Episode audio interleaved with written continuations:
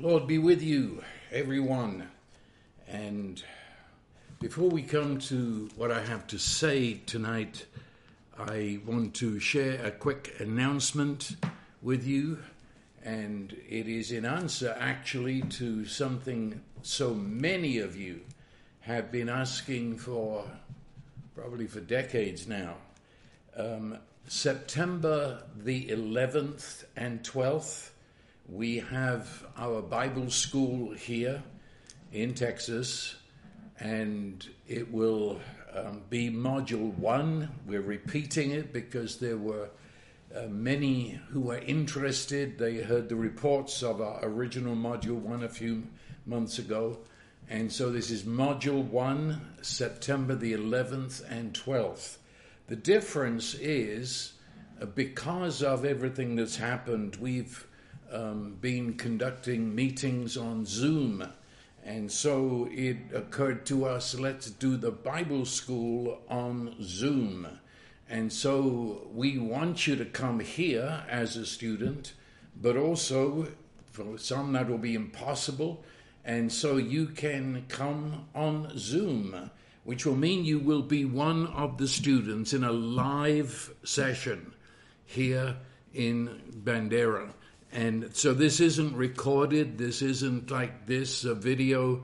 This is live. You'll have your place in the class. And when we go to the bathroom, you go to the bathroom. When we stop for lunch, you stop for lunch. It's live. And we want to invite everyone to come join us. It might be the largest class we've ever had, who knows? But also, we want you to come here for the unique joys that occur by being actually present as a student. So, if you want to come here as a student, or if you want to zoom in as a student, I want you to call Judy. Uh, she's our event coordinator. And because of the virus and everything else, there's far too much to say just now. So if you want to come, if you're interested in what it takes to come, then uh, call Judy. And that number is 830 328 3770. Okay, did you get it? 830 328 3770. That is not the regular number for our office. Uh, Judy's office is apart in another building, and she's sort of locked into herself there. And so call Judy. She can tell you everything you need to know. Okay, let's go to Psalm 34. And we have in times past looked at Psalm 34 and also at this text. It's one of those texts that you can't get away from. I can't. I, I keep coming back to it. But every time we come back, there's fresh new revelation. And so it's verse 8, Psalm 34, verse 8. Oh, taste and see that the Lord, and notes that's in capital letters, which means the name of God, I am. Oh, taste and see that I am is good. And that has been whirling around in my spirit the, these days. If you were with us on Sunday morning at our Zoom fellowship, I talked about that text. But you can keep with us because it's different to Sunday morning. Uh, that was uh, a good few hours ago for the Holy Spirit to have shown some glorious new things. And so here it is. Oh, taste and see that I am is good. And we come to that little word that controls so much of our understanding of God is. Is. I am is good. Is good. He does not have any goodness. He is good. Is. It means that it's his very being it's not something that comes and goes. This is not a mood that God has. He's not in a good mood. No, he doesn't have any moods. He is good. In fact, it would be maybe better to say he is goodness. So he doesn't have a thing called goodness, he is it. Goodness, as we're understanding it here, it is the way God is. It's his being, his essence. God cannot be God without it. Take away his goodness is taking away his love, which means there is no God. It all falls apart. This is essential to the being of God. So there's never a time when you will come and discover a God who is harsh and cruel, who has walked off and abandoned you. That, of course, describes the God that Adam invented in the Garden of Eden. That is worshipped in many churches. But the real God that comes to us in the scripture and in the face of Jesus is a God who never changes, never changes. He is the God who is goodness. You see, if he changes, you never know what to expect. I, don't wonder that 99% of many people's prayers go unanswered because they never really are sure about asking in the first place. You know, um, we, we, we kill a prayer and I'm, I'm very serious there uh, when we say, if it be your will, because it means that I began to talk to him without a clue about how he felt. and I know that he felt good about this one time, but who knows? He might have had a bad night, and and, and he doesn't like anything to do with it now. And I'm not being sarcastic um, if it be your will means I do not know what to expect. I, have made my pathetic little case, and then I just cancel the whole thing by saying, Do what you want, if it be your will. When in fact, the mind of God, the heart of God the Father, is plainly stated in Jesus. Jesus said, If you've seen me, you've seen the Father. There's no difference that to see Jesus is to actually see the Father. And when I look at the life of Jesus, there's 99% of what I'm asking for anyway. And, and, and, Jesus is the yes and the amen to all the promises of God, says 2 Corinthians 1. And therefore, he is echoing who his Father is. Please don't, don't think of uh, three gods that don't get along. we have one God, three persons who are absolutely joined one to the other. To meet the one is to meet the other. God is good. That is the greatest statement to this text. If, if you come away with that understanding, you never have to wonder about that again. You never have to ask God if He's good. he is. And I say it again, he doesn't have it, he is it. And, and, and it doesn't depend on you. You see, because that would again mean that God is not love. He's ready to be love if you act right. It doesn't mean that, that God is good in accord with your doing what is supposed to be holy stuff. No, He's good. He's just plain good. In fact, Jesus said to the horror of the religious that he is good to the just and the unjust. He said, when it rains, he said, that, that's an expression of the goodness of God to, to our planet. Uh, and he, he doesn't go from field to field and say, well, this, this chap is a righteous chap, give him a jolly good dose. And the next one, no, this is a wicked man, hold off on the rain, he doesn't get any. No, Jesus said, and I'm, I can see the twinkle in his eye. He said, God is good to all. And, you say, but they don't deserve it. Well, no, do you if you're going to talk that language. But God doesn't talk that language. He pours out his love, goodness, and blessing because of who he is, not because of who we are, not because we've done something to earn it. In fact, when we try to do something to earn it, we actually uh, put a stop. We, we've turned away, we've stopped receiving grace, and we're now trying to make a bartering deal. Oh, taste and see, I am is good. The glory of God. I think we saw this the other day. I'll be quick. The glory of God. Remember, Moses wanted to see the glory of God, know God in his glory in Exodus 33. And, and when that happened, he is told, I am, said, I will cause my glory to pass before you. Then he said, I'll cause my goodness to pass before you. So he equated the glory of God with the goodness of God. Again, we're coming to the very beating heart of Holy Trinity. The goodness of God is the glory of God.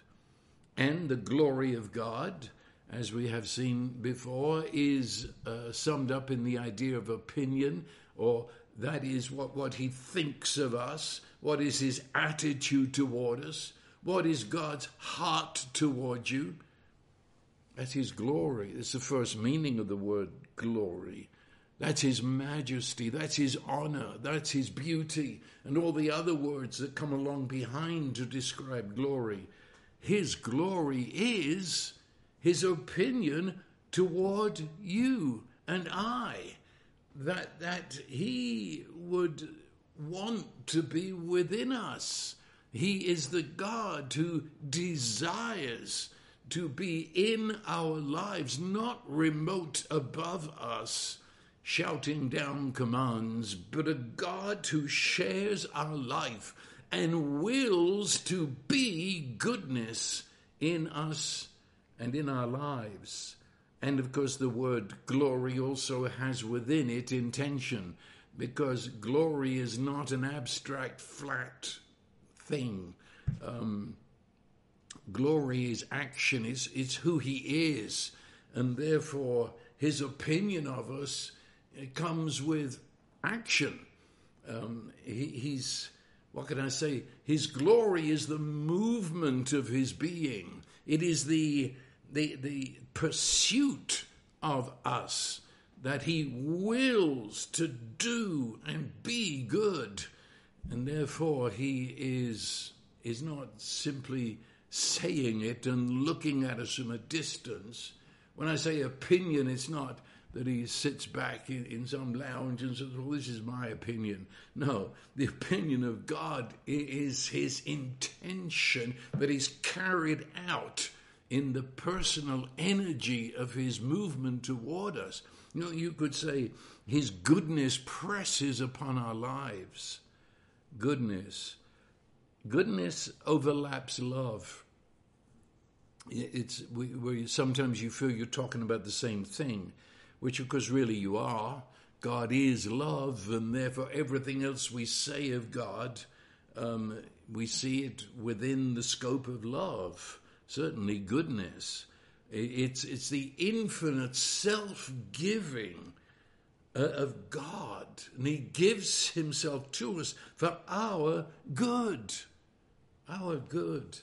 Uh, you could say maybe that goodness, and this is only maybe, I'm stretching it a bit, I think, but, but goodness is seeing God's love toward us in action. It's, it's a the goodness of God is how His love shows in your life and in your world. There's something beautiful about His goodness. Again, I could say that about His love. But when I see the what that love has done, the how He acts in our lives, goodness Goodness, uh, you could define goodness as beauty.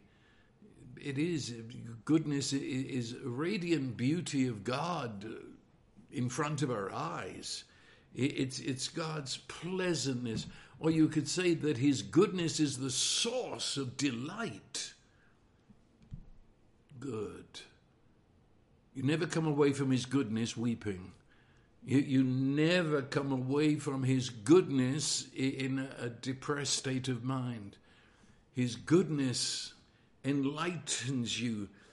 In fact, it says elsewhere that He gives you a radiant face And, and, and you realize that the world is not as the lie tells us. God is good and He's working good. And that working of God comes out strongly. Another way of looking at goodness is His compassion.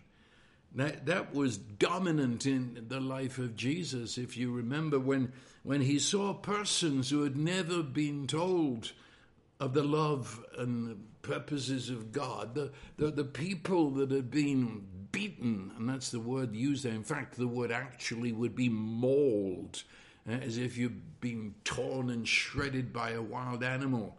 Uh, and he says, religion has mauled you. It's, it's beaten you, crushed you. And when he saw people in all their bondage of religion, it, it says he was moved with compassion. That is, he withed them, he felt their brokenness, it, it, compassion. It, it is when your very innards are moved with love it's a passion that says, I cannot let this condition remain. And Jesus looked at such, and it says, moved. That is not just a passing idea, but again, the movement to act and do something and share truth. But then it says, when he saw the sick, when he saw all the sick people, again, he was moved with compassion. You see, this is what I mean. When, when you are in prayer or speaking to God, people wonder if He's still like that, you know. Because religion has come up with the idea that this God does beat you up. That is all for your good, of course. Um, and he throws sickness around in bucket loads because that's his MO. Well, obviously, not the God I'm talking about. I welcome you to the program, but understand you're not. You don't know the God revealed in Jesus Christ. He, he never acts in any other way than compassion to our brokenness and our hopeless lives. He comes another, in fact, maybe the main words we might describe goodness would be kindness. And the word kindness is a word in English that almost needs to be translated in English. It means to, it's love being useful. That, that is everything I need right now. He fits it. That's his goodness. He perfectly fits my need. And, and I'll, in that sense, say, his love is useful to me now. I, I, find that just all that I needed, it just fits like jigsaw puzzle. That's his goodness and, and gentleness. He's so gentle, so tender. That is our God. Never make you cry, puts his arms around you.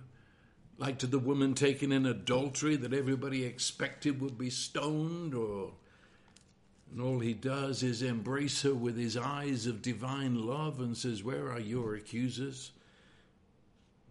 Neither do I condemn you. That, that, that's Jesus. You couldn't, you couldn't ask for more gentleness. He's generous. There is never a time he closes his hand against us. We, we have made him into a God that, that hates us to have more than enough. It's a God who delights to see us walk away from the table hungry with last uh, season's clothes too short on the kids. God somehow is pleased with that. No, He's not. He's good. And good means He looks after you. Another word would be caring. He cares for us. Says it casting all your care upon Him. He cares for you. That's goodness. It includes the idea of keeping you safe. It includes providing for you when there's no place for it to come, protecting you on all fronts. Now that's that's the God.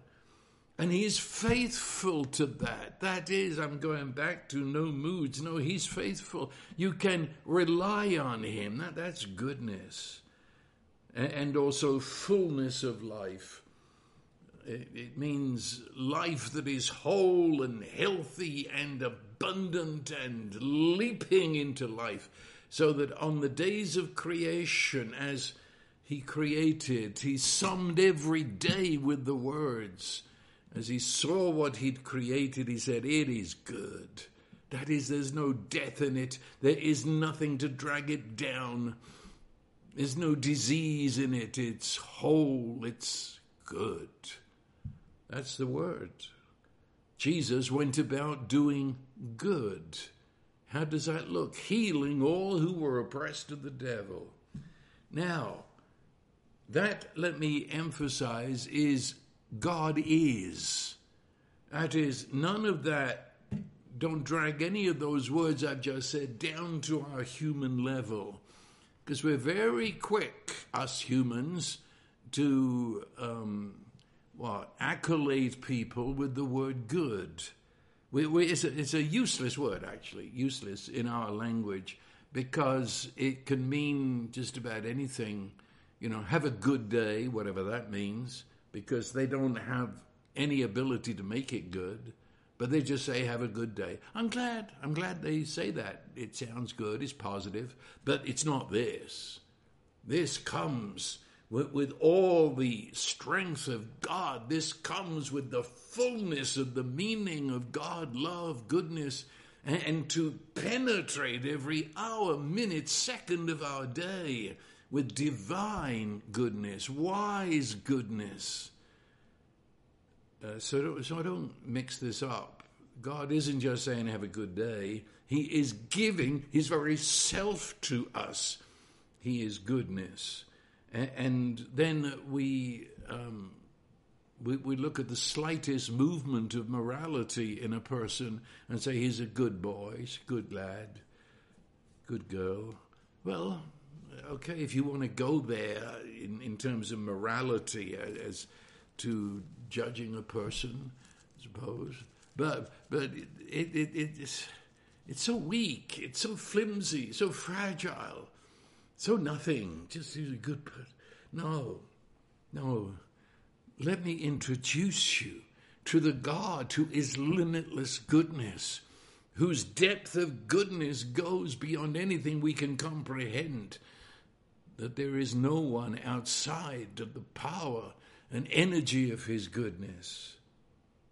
Okay, do you get that? I'm talking deity here.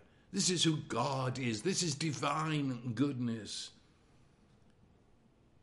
And we're called here or invited to taste and to see that I am is good. Now, it is saying that we are invited to participate in deity. That's what it says. I mean, to taste is to, to ingest, it's to imbibe, it's to take into yourself, and that which you ingest becomes part of you. And he is saying here that our food, our food, we're, we're supposed to be eating of the divine. We were created to share in God's very being. It's who you are. And this is Old Testament. Wait till the New Testament comes and Jesus blows the lid off of that and says that the Father and the Son and the Holy Spirit dwell inside of you and are perfectly home there. This is, this is this is Christianity. This is the gospel that we unite with the very being of God. And, and we are sustained by God Himself being our food. Now, stand back and take a look at that. It says, taste. That anticipates a lot but also it, it meant something to the the fellow who wrote this. But you you think about it. If you're going to taste something, then the food that you're going to taste has got to be available. I, I know that's pretty obvious, but you you can't taste food that isn't there. You can't taste food that you only read about in menus and recipes, right? If you are going to eat the food, it has got to be available to you right now. And usually that would mean that the table has been prepared. That, that's a, a, word in the scripture anyway that, that speaks specifically of a table that has been set and, and the food is there, is prepared so that you can come immediately. You have prepared a table before me in the presence of my enemies. It's not saying, well, you know, hang around, the meal will be ready in an hour or so. No, prepared means come, get it. It's available, prepared. It's been set before you. And and I won't go here. This is very obvious, but you've got to think about it. The food has got to be compatible to you. That is, when you come to the table, the food that is there has got to have compatibility with your body, and that includes the fact you have the body of wherever you live.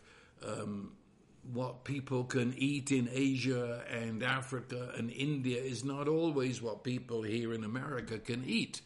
Uh, it, it's it's got to be compatible, and those obvious facts are suddenly blown to magnificence in in the gospel because do you remember in Titus 3 it speaks of God becoming our flesh. And it uses uh, at least one of the definitions of goodness and actually could in this case be translated goodness. It says the kindness of God our savior and his love parallels goodness and love. His love for mankind has appeared.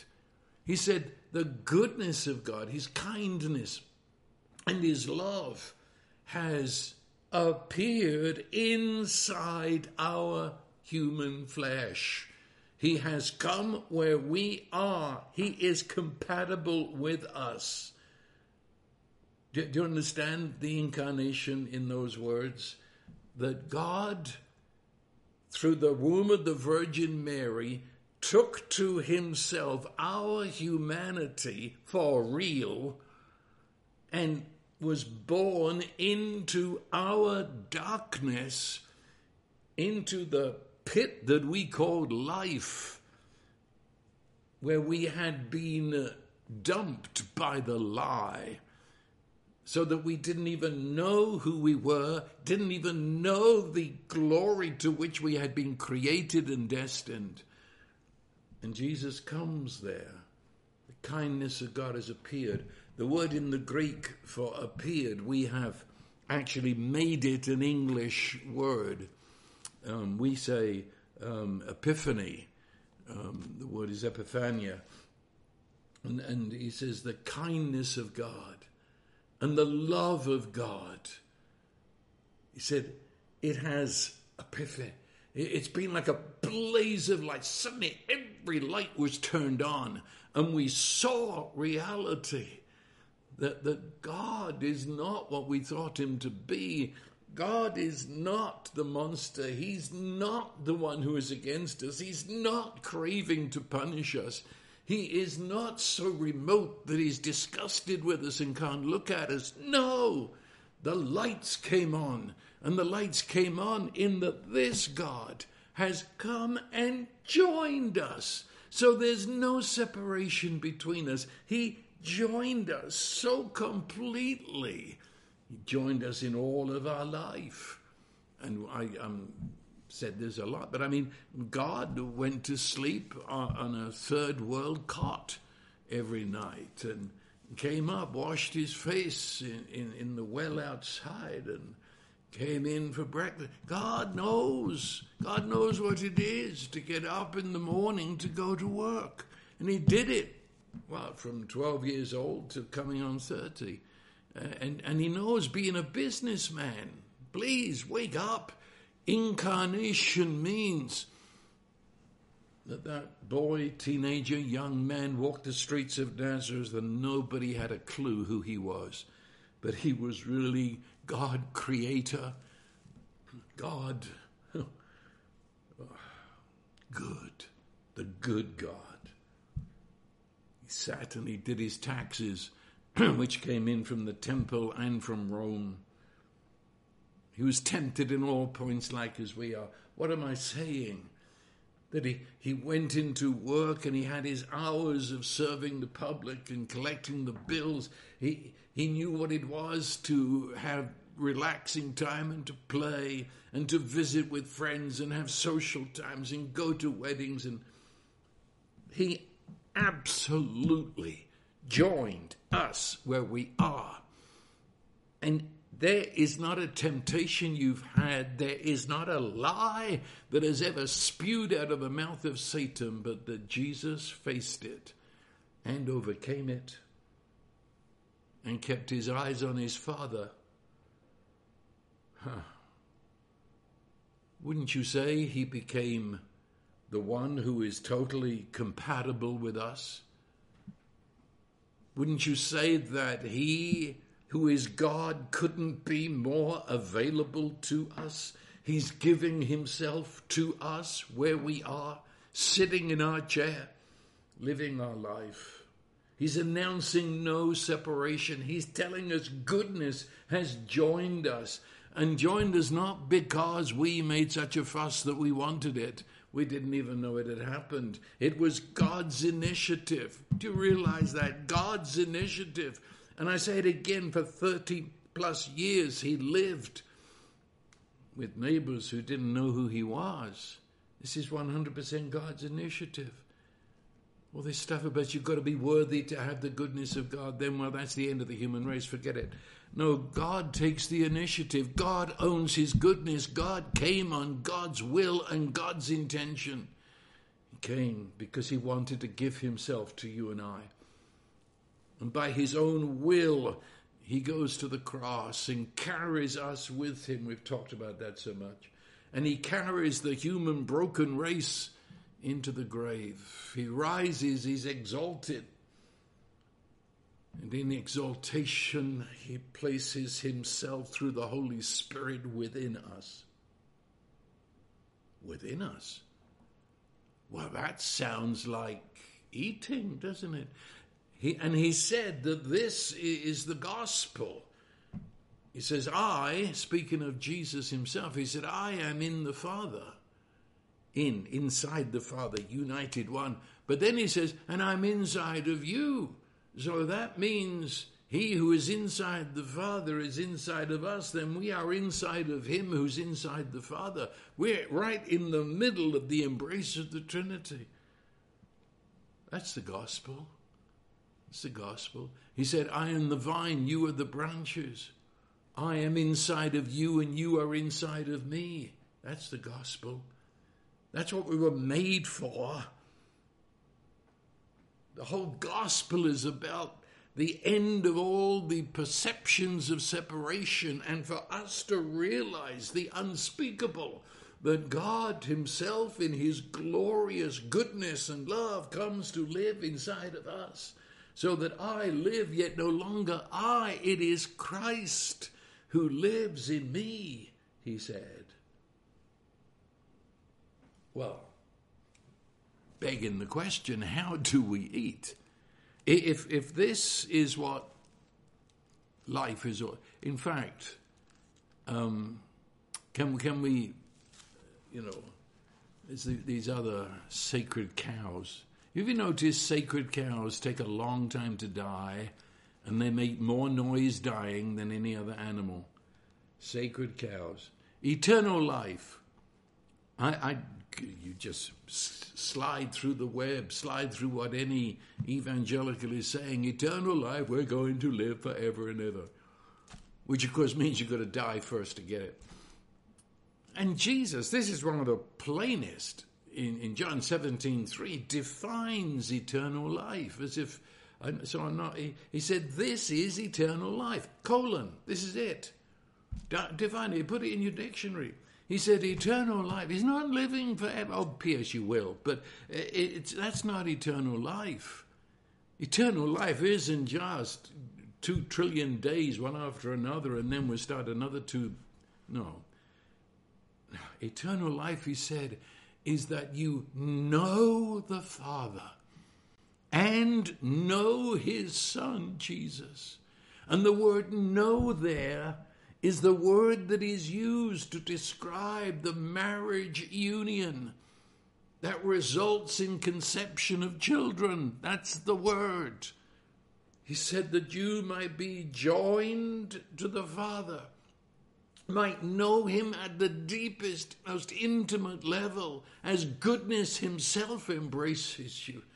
And to know me, Jesus the Son, that's eternal. That's living. Stop saying eternal life. Actually, it's a very poor translation. It's the life of the enduring age. It, and it's the life that is now. That's the definition. It's enduring, enduring life, but, but it's enduring because it's God's own life. And, and it's not just up there somewhere, it's here, it's now, it throbs inside of us. That God, at His initiative, at His doing, comes within us. The Holy Trinity dwells within you right at this moment. There's no separation. When Jesus rose from the dead, ascended, and gave the Holy Spirit, you might have shouted out across the pasture, Supper's ready. Come and eat. Come and eat. Well, how, how do you eat? How, how do you eat the invisible God? It's quite a question. Well, I know he's invisible up to a point, but he's, he's visible to our inside eyes. He is present to every person listening to me. Totally present. See, he said he's in you. Can't get much more present than that. And you being much bigger than your body, you do know that. You, your, the energy of who you are extends. And, and, and so he's sort of in front of these eyes as well as in speaking to my innermost person. He is present. Maybe our problem is we're, we're so busy and distracted we don't hear him. We've never recognized him. And we've been taught we're supposed to do all the trying to be like him instead of the amazing fact that he, of his initiative, came to us before we asked him. So he's there. What, what I'm saying is, if you would eat of God who is good, if you would actually eat and digest goodness, then let's settle down to realize and be aware that the good God is here and He is now. He is for you. He that spared not His only Son, how shall He not with Him freely give us all things? Please don't recite that text to prove a point. Don't go slamming it in people's faces, uh, mugging them. Let that verse sink into you. He that spared not his only son, if he has given to you his only son, then logic, shall he not then freely give you all things? That God is now immediately present to you. That is God the Father. He spared not his only Son, but his only Son gave himself freely. And so that Son is immediately present to you, compatible with you, knowing every millisecond of where you're at. He's with you, He's in you. Couldn't be closer. It's the Holy Spirit that, that makes all this a reality, realizes it in us. So give thanks. Just uh, give thanks. I suppose that's a bit of a spiritual way of saying things. Be, be grateful. Have you ever just sat back and said, Thank you, thank you, thank you? Sat back and just gave thanks to God that He is who He is that he, he's incomparable among all the religions of the world. Just thank you. And, and then you could take a step down and thank him for everything he's done. You might think I'm nuts, but I thank every bird for their song. I thank every grass for its color, every leaf on every tree. I'm living in a creation that is amazing. Give thanks to God. It was all His idea. Do, do, do you see? Give, give thanks to the God who is good. And He is now, at this moment, good to you. It is not something pie in the sky.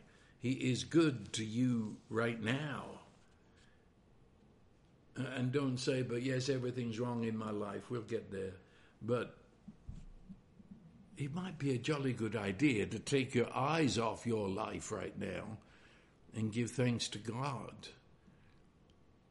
I think maybe, could I say, at least 40% of the problems in life is that we look at the problems of our life. And not only look, but we eat them. And they become the poisonous food of our beings. Now let, us get our eyes off and let's let's realize the goodness of God to us just where we are, in whatever situation we find ourselves. It, it is so. It is now. It is so now to you. Look, he is risen from the dead. He is present with us. Let, us get away from all that Sunday school stuff. We would talk about it and you got your little pins because you remembered it. Now, now let's get real. Jesus, Messiah, is alive, and he is now in your life, and he is now speaking to you about his goodness and the goodness of the Father, which is made actual in you through the good Holy Spirit. He's speaking to you. And, and, and he is telling you, I am is good. Good. He is telling you that all that you know of him, he is in this micro moment right now. He is. And every promise that is made, he is the Amen, which means it is so. Done. That's fact. He, Jesus is the Amen, which means that you, you find a promise and it's not for somebody in the past, it's, it's not for some future. It is in this moment, this pressing moment. Jesus himself is saying to you that promise, and as he says it, he said, I'm giving it to you now. The Amen is so. You have it. You say, Well, look at my life. It doesn't look like it. No, I understand that. And your intellect can never fathom or work out how that goodness is now to you and in your life. It was never meant to. Your, your intellect was never meant for such high and lofty and wonderful things. Your intellect just slugs away day after day, thinking about life and looking at what the senses present to it and adding two and two, and it always comes to four. But there's another lot, lot bigger part of you that w- was made to walk with God, made to see Him and know Him and partner with Him. And, and so that, as he presents himself to you, it is so. How, then, how then can I ever know it is so now? Well, can I can I go negative for a minute?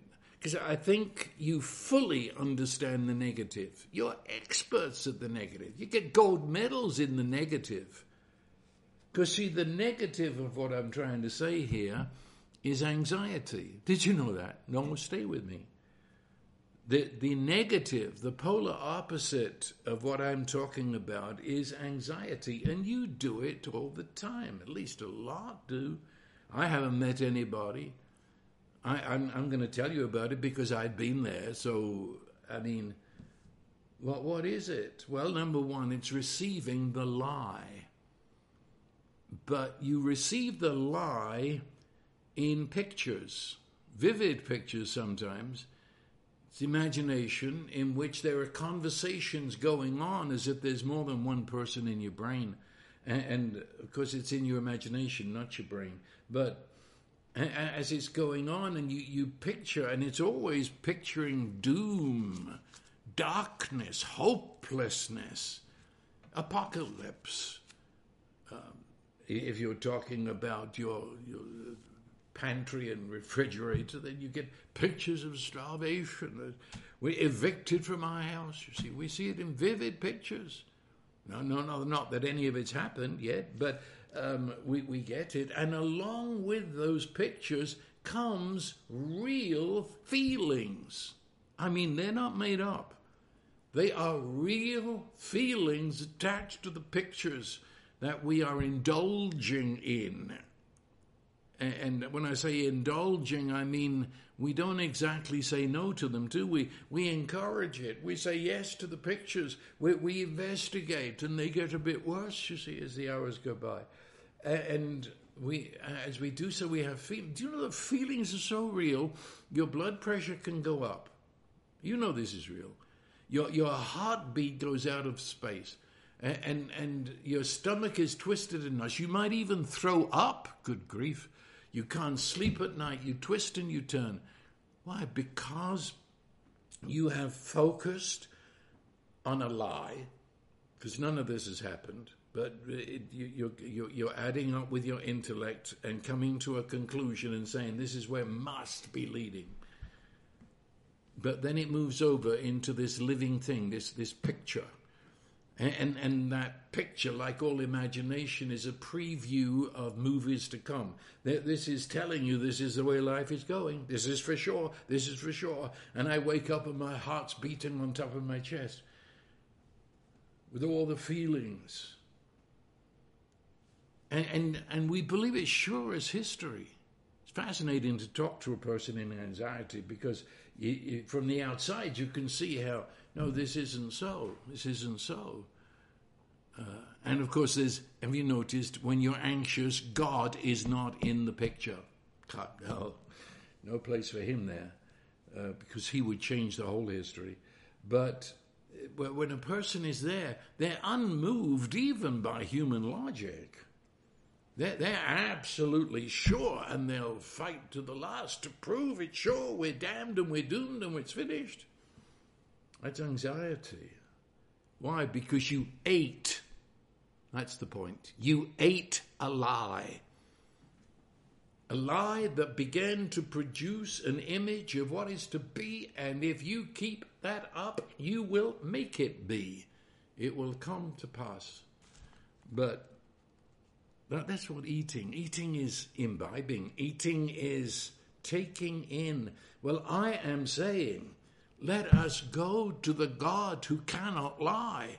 Let us go to the God who has revealed himself in the face of Jesus Christ. And he's immediate to you right now. And Jesus himself is saying he stands behind his promises. I want you to turn to him in the midst of the darkness and in the midst of the fears where you portray a future that is not, but you've made it so in your head. And I want you to take his promise and realize that is where you're going. So don't try and fight the anxiety. That's a losing battle. Rather, concentrate on another possible. Jesus said, All things are possible. Well, you have gone into a possible, for sure, but let's say God has a possible. Goodness has a possible for you. love has a possible for you that you have not considered. And it's all wrapped up in Jesus. Go to Him. And I ask you, what is the possible? What is the possible that your heart cries for? That's backed up by Scripture, backed up by the very presence of Jesus. And that could be in the realm of what I said in anxiety. Um, well, I don't have a job, I, I, I don't have money. Well, uh, I mean, the scripture says that he loves you, he cares for you. The scripture says, be anxious for nothing. Why? Because God knows, the Father knows. And when goodness knows, you can relax. Why not set yourself a picture in that place deep inside of you where those pictures are? A picture of God's goodness in your life, a picture where there's food on the table, a picture where you have money that can supply the needs of your family, a picture of you healthy. You see, you don't try and say no to the sickness and, and curse it and say it's the devil and I've got to have enough faith to get rid of it. No, no, no, no. Relax. He's good. He's kind. Go to the picture of yourself as healthy, no longer broken, no longer in that state of ill health. See yourself as God says. His wholeness. Remember, goodness means the abundance of life. See yourself. What do you? Well, uh, anxiety is always attended by complaining. Complaining is vocal anxiety. Well, faith is always accompanied by thanksgiving. And so I said we begin to thank God for who He is. Now thank God for that which He is to you.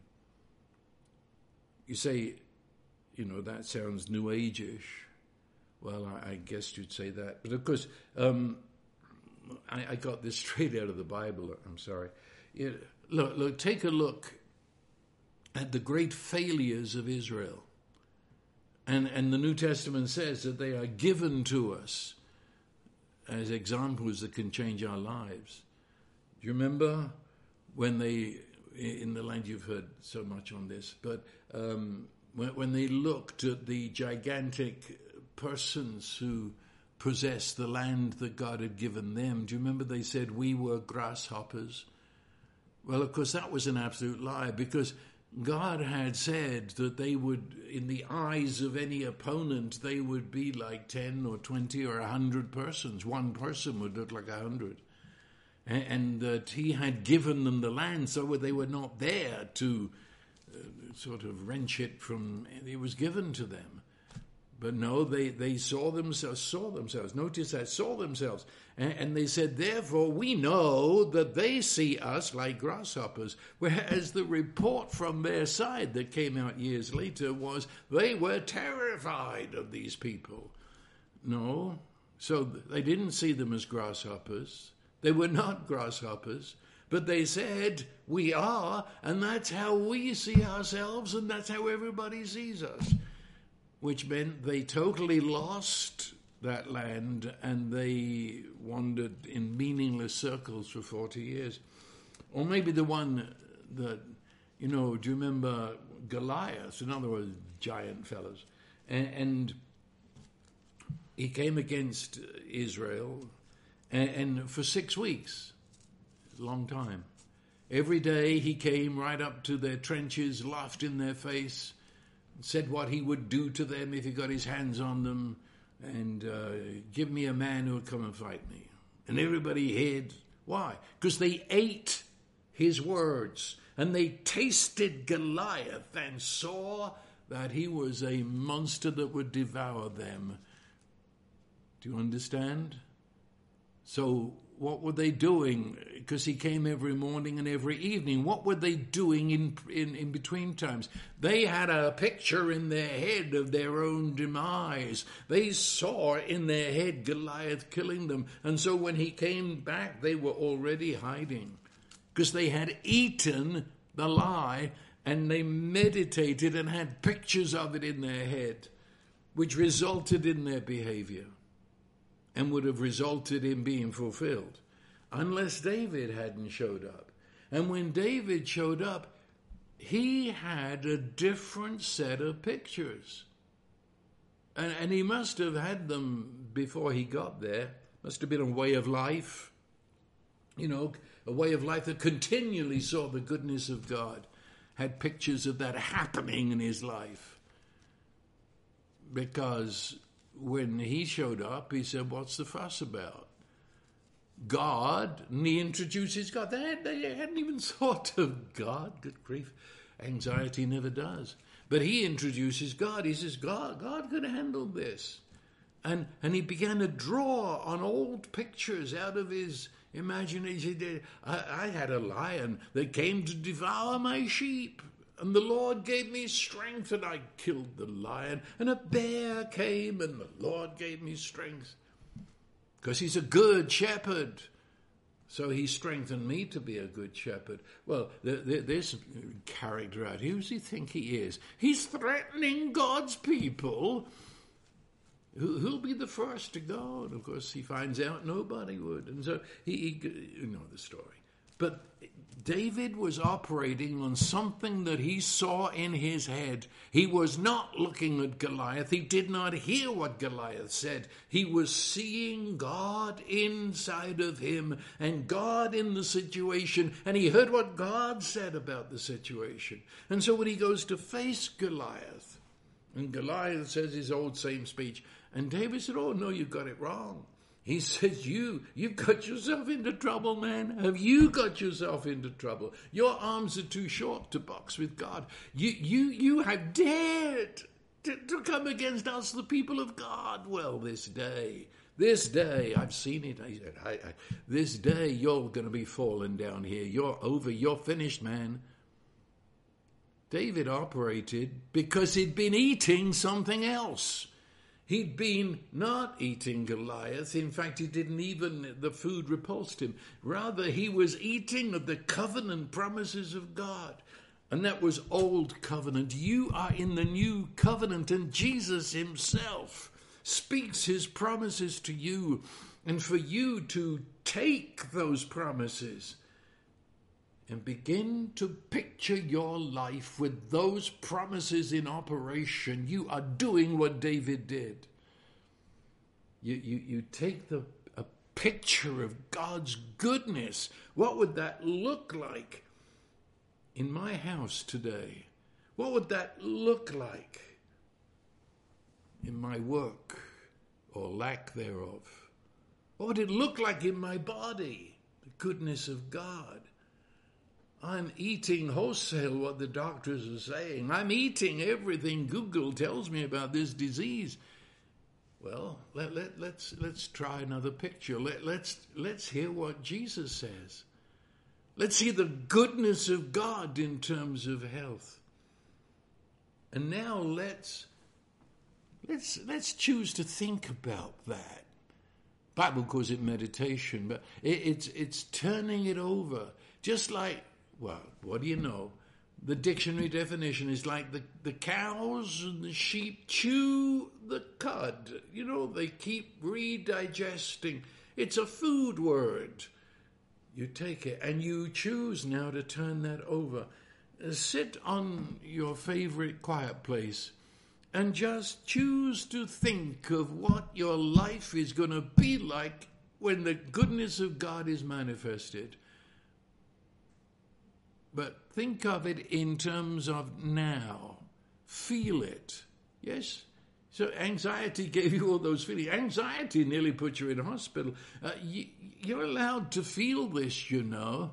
It's only religion that's a dead codfish. You, you can feel this. You can get excited at the goodness of God appearing in your life like an epiphany.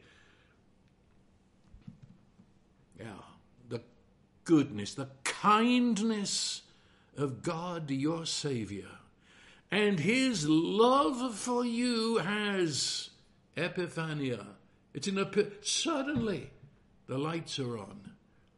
You're seeing the goodness of God in your life and hunkering down to make that the food of your thoughts and your deepest heart, and to go over it and over it, and to enter into it, and to give thanks to God. That is your greatest prayer. Because many times our word prayers, um, they, they we, we, stumble at them, not quite sure what to say. And, and also, you do know that every word you say is accompanied by a picture. You know, maybe I hadn't thought about it, but whenever you say the word cat, you see a picture of a cat. I mean, it's a microsecond, but every word is an image. So let's start the other way around and start with the image to become our words. Oh, I, I hope you've got this. It, it's um, it's in every area. Your relationship with God. How do you how do you meditate on your relationship with God? Do you ever see Him as delighting over you? And then do you, do you sit and think about that? Just let the Holy Spirit wash it around in you. Do you ever see him say to you, You are my beloved son, my beloved daughter, in whom I am well pleased? Have you heard him say that? I mean, you have, you're in Christ, and he says that to Christ, so he says it to you. You ever just been in his and let him speak into you until you see that? That's who you are. I, I tried to share this weeks ago when I talked about Psalm 91, but when I go out there, I have this image. Yeah, I see where pictures. But I, I have this image. Actually, the Bible gives you all these images. You don't have to make them up. In the Old Testament, it says it's a shield. And the actual word there would be wrap around shield, sort of you're encased. And, and, and I have that. It's, it's an image I have that I am encased in goodness. I am encased in such health that I repel all the plague and disease. Um, and, and I've got the whole of the Old Testament to back that up. So I, I, I don't go around cursing the plague. Uh, you know, oh, God save me, uh, rebuke the devil. No, no, forget it. That's all done at the cross. I, I now have this living person who is in me and around me, and that repels the fear. I, I have one who so loves me, he attracts all that I need. He is one that so delights in me, he opens my inner eyes and floods me with light and speaks deeply of his love in my heart. Enables me to sit here and out of me flow rivers of living water. Well, I can only tell you, because eating is the most intimate reception of life that you'll ever have. I mean, no one can eat for you. I, I can't tell you I'm going to have dinner for you tonight. Only you can. No, nor can, uh, after you've eaten, nobody else can have an opinion of your meal. It's your unique experience. You can't borrow somebody else's taste of the food. And really, no one can challenge your report on how it tasted. Um, some would try, but they, they can't because it was you doing the tasting. Most intimate. Most intimate. Can't get any more intimate than, than eating. And of course, even more so, we become what we eat. What you take takes you. That's a fact. Whether it's visible or invisible, you take it. And you, you receive, you take the goodness of God, and sorrow and sighing flee away. And that's the scripture. Well, I, I've got to quit. Time is gone. And, well, that's it. And now the blessing of God, who is Almighty Love, the Father, the Son, and the Holy Spirit open your deepest eyes that you may hear his voice that calls you to come, taste, and see his goodness. And that in this week, this week shall be the beginning of weeks to you. You shall mark this as a day in your history when you began to revel in God's goodness in every part of your life. To this end, I bless you, and that is the way it is.